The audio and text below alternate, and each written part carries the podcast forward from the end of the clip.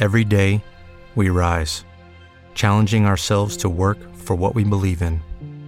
At U.S. Border Patrol, protecting our borders is more than a job, it's a calling.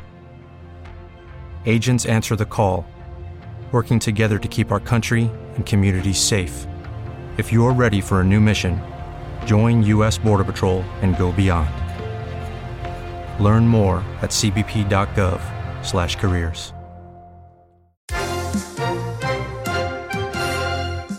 del Ubre Challenge un éxito en redes sociales. Un diferente y peculiar reencuentro de egresados. Los cortos live action, la apuesta de tres maravillosos directores latinoamericanos.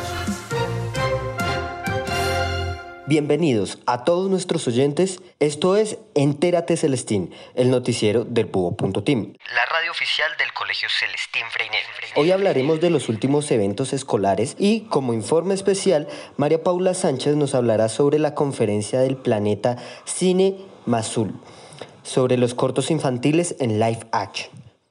Este segundo semestre dentro de las actividades virtuales escolares se destacó en redes sociales la semana pasada el concurso del Ubre Challenge. Este se celebró en el marco del English and French.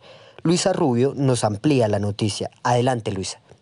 Así es, Brian. El concurso del Lobre Challenge se realizó el día 31 de septiembre. La dinámica de votación consistió en invitar a la comunidad feminista a seguir las redes sociales del colegio y, por supuesto, votar por su participante favorito en cada uno de los posts que la iban publicando a lo largo del día. El concurso buscaba que los participantes imitaran una obra importante de algún pintor famoso o reconocido, tomar una foto, enviar, para luego ser publicada en las redes sociales institucional y así poder hacer la breve votación. Hablamos con el profesor José Luis Rodríguez, quien estuvo a cargo del concurso y esto fue lo que nos dijo. ¿Cómo surgió la idea para el concurso? La idea del concurso del Louvre Challenge o Challenge eh, surge de la idea de un reto propuesto inicialmente por eh, un museo en Holanda, que, donde a través de su cuenta de Instagram creó una, un reto que se llamaba Entre el arte y la cuarentena y solicitaba a las personas que recrearan obras de arte. Eh, esto se hizo completamente viral, sobre todo en Europa, y alcanzó tanto un alcance tan grande que ahora el museo, hay un museo en Los Ángeles y otro museo en Kiev, por ejemplo, que han solicitado, eh, han puesto este reto a, las personas y pues se ha visto un nivel de creatividad enorme a pesar de la cuarentena, teniendo en cuenta que este reto se ha hecho dentro del contexto de cuarentena. ¿Cómo se manejó la actividad virtualmente? A nivel virtual fue realmente fácil. Eh, de hecho, me dio miedo porque hubo una tal motivación cuando se lanzó la actividad que mm, creí que iba a tener que poner a circular 480 fotos eh, que es más o menos el número de estudiantes que tengo a cargo, pero bueno, eh, realmente hemos tenido un buen número de fotos no tuve necesidad de seleccionar, de discriminar ninguna foto. Eh, me alegró mucho ver algunas fotos donde participó la familia, eh, se entendió la actividad y bueno, pues la verdad fue el manejo virtualmente fue muy fácil, lo que demuestra que los chicos han pasado por un proceso de adaptación y ya acabando el año, pues se nota que se ha adaptado, que pueden seguir instrucciones, que pueden realizar este tipo de actividades, aún si estamos en la virtualidad. Y por último, ¿cómo relaciona el arte con su materia? El francés es un idioma que tiene una enorme afinidad con las humanidades y mm, es normal llegar a este tipo de fusiones, digámoslo así, porque debido a esta afinidad con las humanidades se despierta un gusto por el arte, por la buena música, por la protección del medio ambiente, eh, por todo aquello que vele por el desarrollo personal eh, y pues eh, el desarrollo personal depende mucho de la cultura en el que la persona se desarrolla.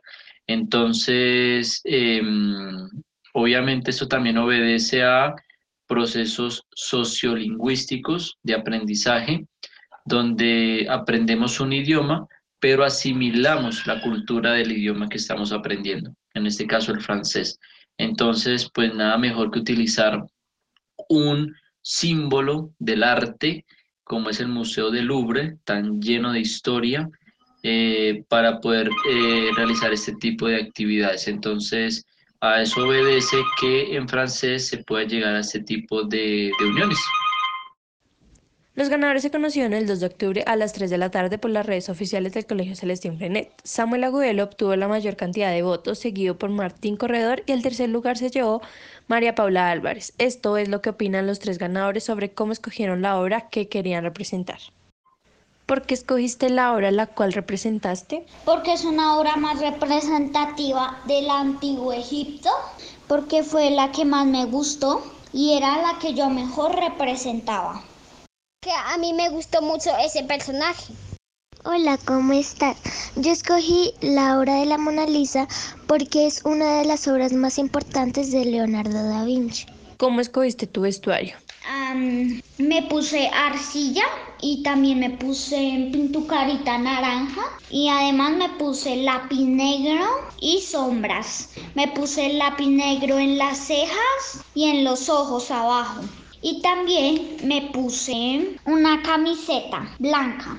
La altura de la camiseta era en la cintura y así fue todo. Ya hice con un tapabocas de chelana para pegarlo para que se convirtieran como, como en un tapabocas. Eh, la camisa la hice con mi mami y el vestido la hice con un papel. Para hacer el vestuario tuvimos que ser muy creativas y utilizamos una camiseta de mi mamá y bufandas. El ganador del primer lugar, quien representó la obra Script a Kirby, expresó cómo se siente respecto a su logro. Me sentí muy feliz y agradecido de que las personas votaran por mí. Este es un dato curioso sobre el concurso, y es que se manejó en Instagram y se hizo completamente viral, sobre todo en Europa. Además, alcanzó que museos como el de Los Ángeles tomara su idea. Debemos recordar que el arte conlleva muchos temas culturales, políticos y sociales, ayuda a entenderlos de una forma artística, práctica y más fácil. Las obras que representaron el segundo y el tercer lugar fueron la obra de Baldassare Castiglione y La Joconde, más conocida como Mona Lisa respectivamente. Bueno, esto es todo por el momento. Yo me despido. Brian, continúe con más noticias. Muchas gracias, Luisa. Por otro lado, el pasado sábado se llevó a cabo el reencuentro anual de egresados. Andrés Flores nos cuenta sobre este importante evento. Pues sí, Brian, yo le cuento que el día sábado 3 de octubre los egresados del Colegio Celestín Freinet se reunieron de manera muy particular y es que por la pandemia esta vez la reunión se celebró de manera virtual y asistieron alrededor de 70 personas. Intervención musical a cargo de la estudiante María Camila Fierro Barrero del curso 1105 de la especialidad de contabilidad.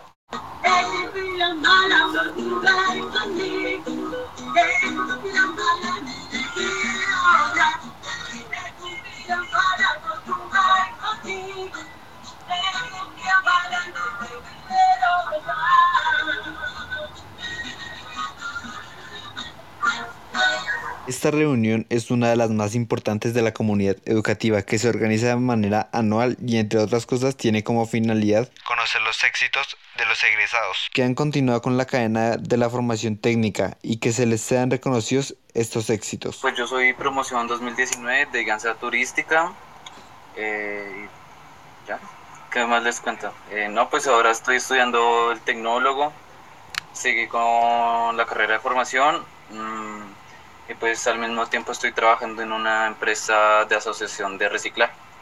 Quienes participan en la reunión fueron el director de formación integral, Elvis Castillo, la coordinadora de grado 11, Sandra Milena Parada Mesa, el coordinador Orlando Rodríguez del área técnica, y los profesores de las técnicas, diseño de modas, diseño de software, guianza turística, cocina, diseño gráfico y contabilidad, y como invitado de la docente de diseño de modas, Janina Archivoltaim, el profesor de teatro Carlos Agudelo Gutiérrez. Este saludo para nuestros exalumnos precisamente se enfoca en que no se olviden de su institución educativa, que los vio crecer, que los vio formar y que sembró en ustedes quizás esa iniciativa o ese granito de arena para iniciar su proceso o sus proyectos de vida.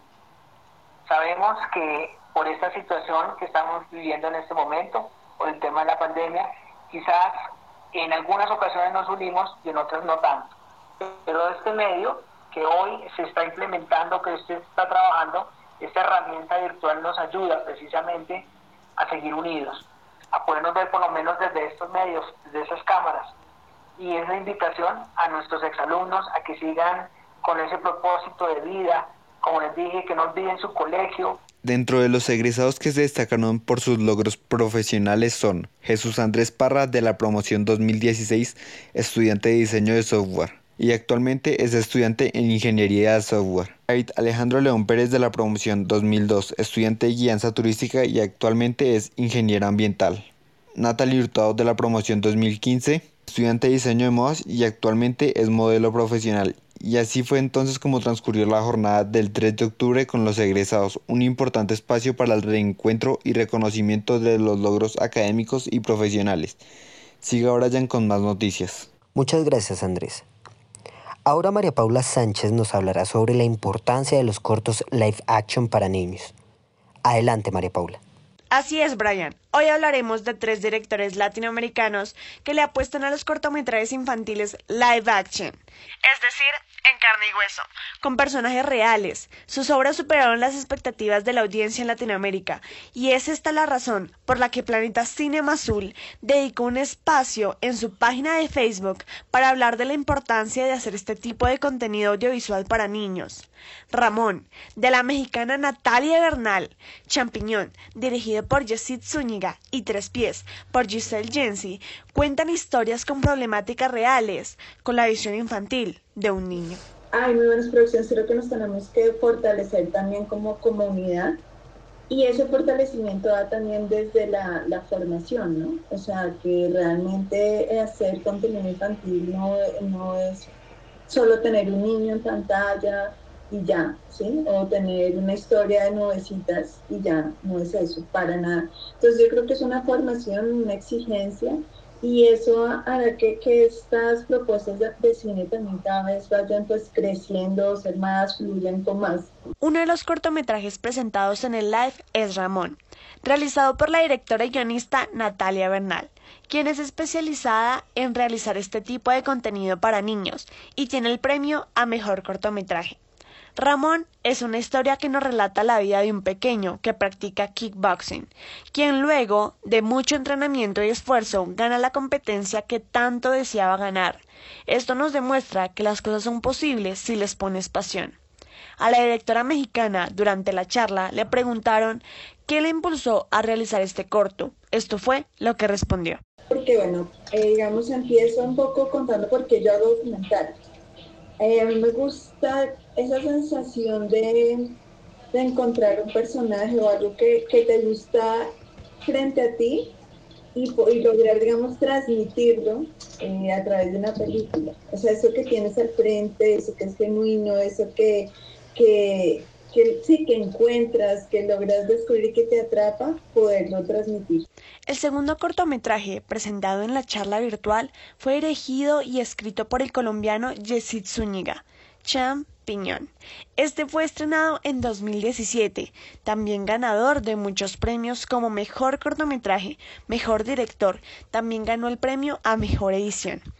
Champiñón nos cuenta una historia de un pequeño campesino fanático del ciclismo que nació en una familia de escasos recursos en Boyacá, pero con su persistencia logró convertirlo en lo que siempre había soñado, ciclista profesional. Ser como sus héroes y recorrer el mundo en una bicicleta. La respuesta del director colombiano acerca de qué lo impulsó a realizar este cortometraje fue. Entonces yo lo que hacía era escuchar las transmisiones, ¿cierto? O la radio, que, era mucho, que sigue siendo poderosa, pero en ese momento era más importante. Y en esa premisa yo siempre creaba la, la carrera en mi, en mi mente. Entonces, cuando efectivamente se escribe champiñón y se escribe como parte de un largo, era un poco eso, es como traer ese niño, que de alguna forma era fan, ¿cierto? Y contar la historia. El último corto fue Tres Pies, realizado por la directora y guionista Giselle Jensi, quien es realizadora de cine y televisión en la Universidad Nacional. Ella ha realizado muchos estudios formales y no formales. Tres Pies nos cuenta la historia de un pequeño de Pamplona, aficionada al fútbol, a quien el director del colegio siempre le llama la atención por sus zapatos sucios, a tal punto de amenazar con quitarle su balón si no llegaba al colegio con los zapatos limpios. Él se propone llegar al colegio con los zapatos limpios, todos los días, puntualmente, y a pesar de los obstáculos del camino, lo logra. La respuesta de la directora colombiana hacia cómo se sintió al realizar tres pies fue. Entonces, como que de verdad es estrés, es felicidad, es emoción, ¿no? Es eh, el último día, sí, pues obviamente la llorada más grande de la vida. Cada uno de estos cortometrajes muestra la realidad de los niños que viven en países subdesarrollados, con ayuda del deporte, con niños de protagonistas. Además, todo el proceso de grabación de estos cortos ha sido totalmente armónico, desarrollado desde la relación y confianza de los directores con los niños, los padres y la comunidad. Eso ha sido todo por hoy. Gracias, Brian, y hasta una próxima ocasión. Muy interesante, María Paula. Bueno, queridos oyentes, esto ha sido todo por hoy. No olviden seguir las redes oficiales del Colegio Celestín Freinet, arroba oficial CCF y también en todas nuestras redes sociales arroba elbúho.team. Recuerden que pueden escucharnos en iBooks y en Spotify. Gracias y nos oímos en una próxima ocasión. Esto fue Entérate Celestino.